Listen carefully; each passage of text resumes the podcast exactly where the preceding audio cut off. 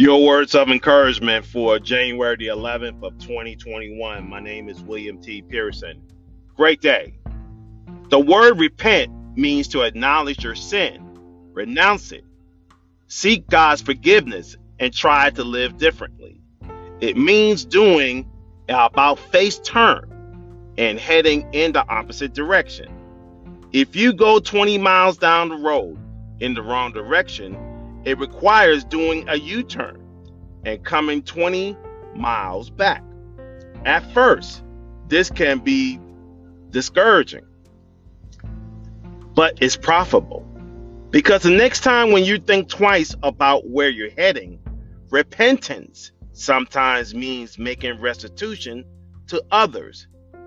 Zacchaeus was a tax collector who got rich by overcharging people.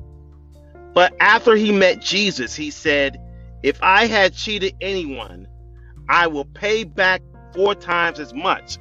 Luke 19 and 18. Good News Translation. God is more than willing to forgive you, but he may allow you to experience painful consequences of your sin in order to motivate you towards obedience. No discipline is enjoyable while it is happening is painful. But afterwards, there will be peaceful harvest of right living for those who are trained in this way. Hebrews 12 and 11 NLT version. Satan will try to tell you that you are beyond the reach of God's grace, but you're not.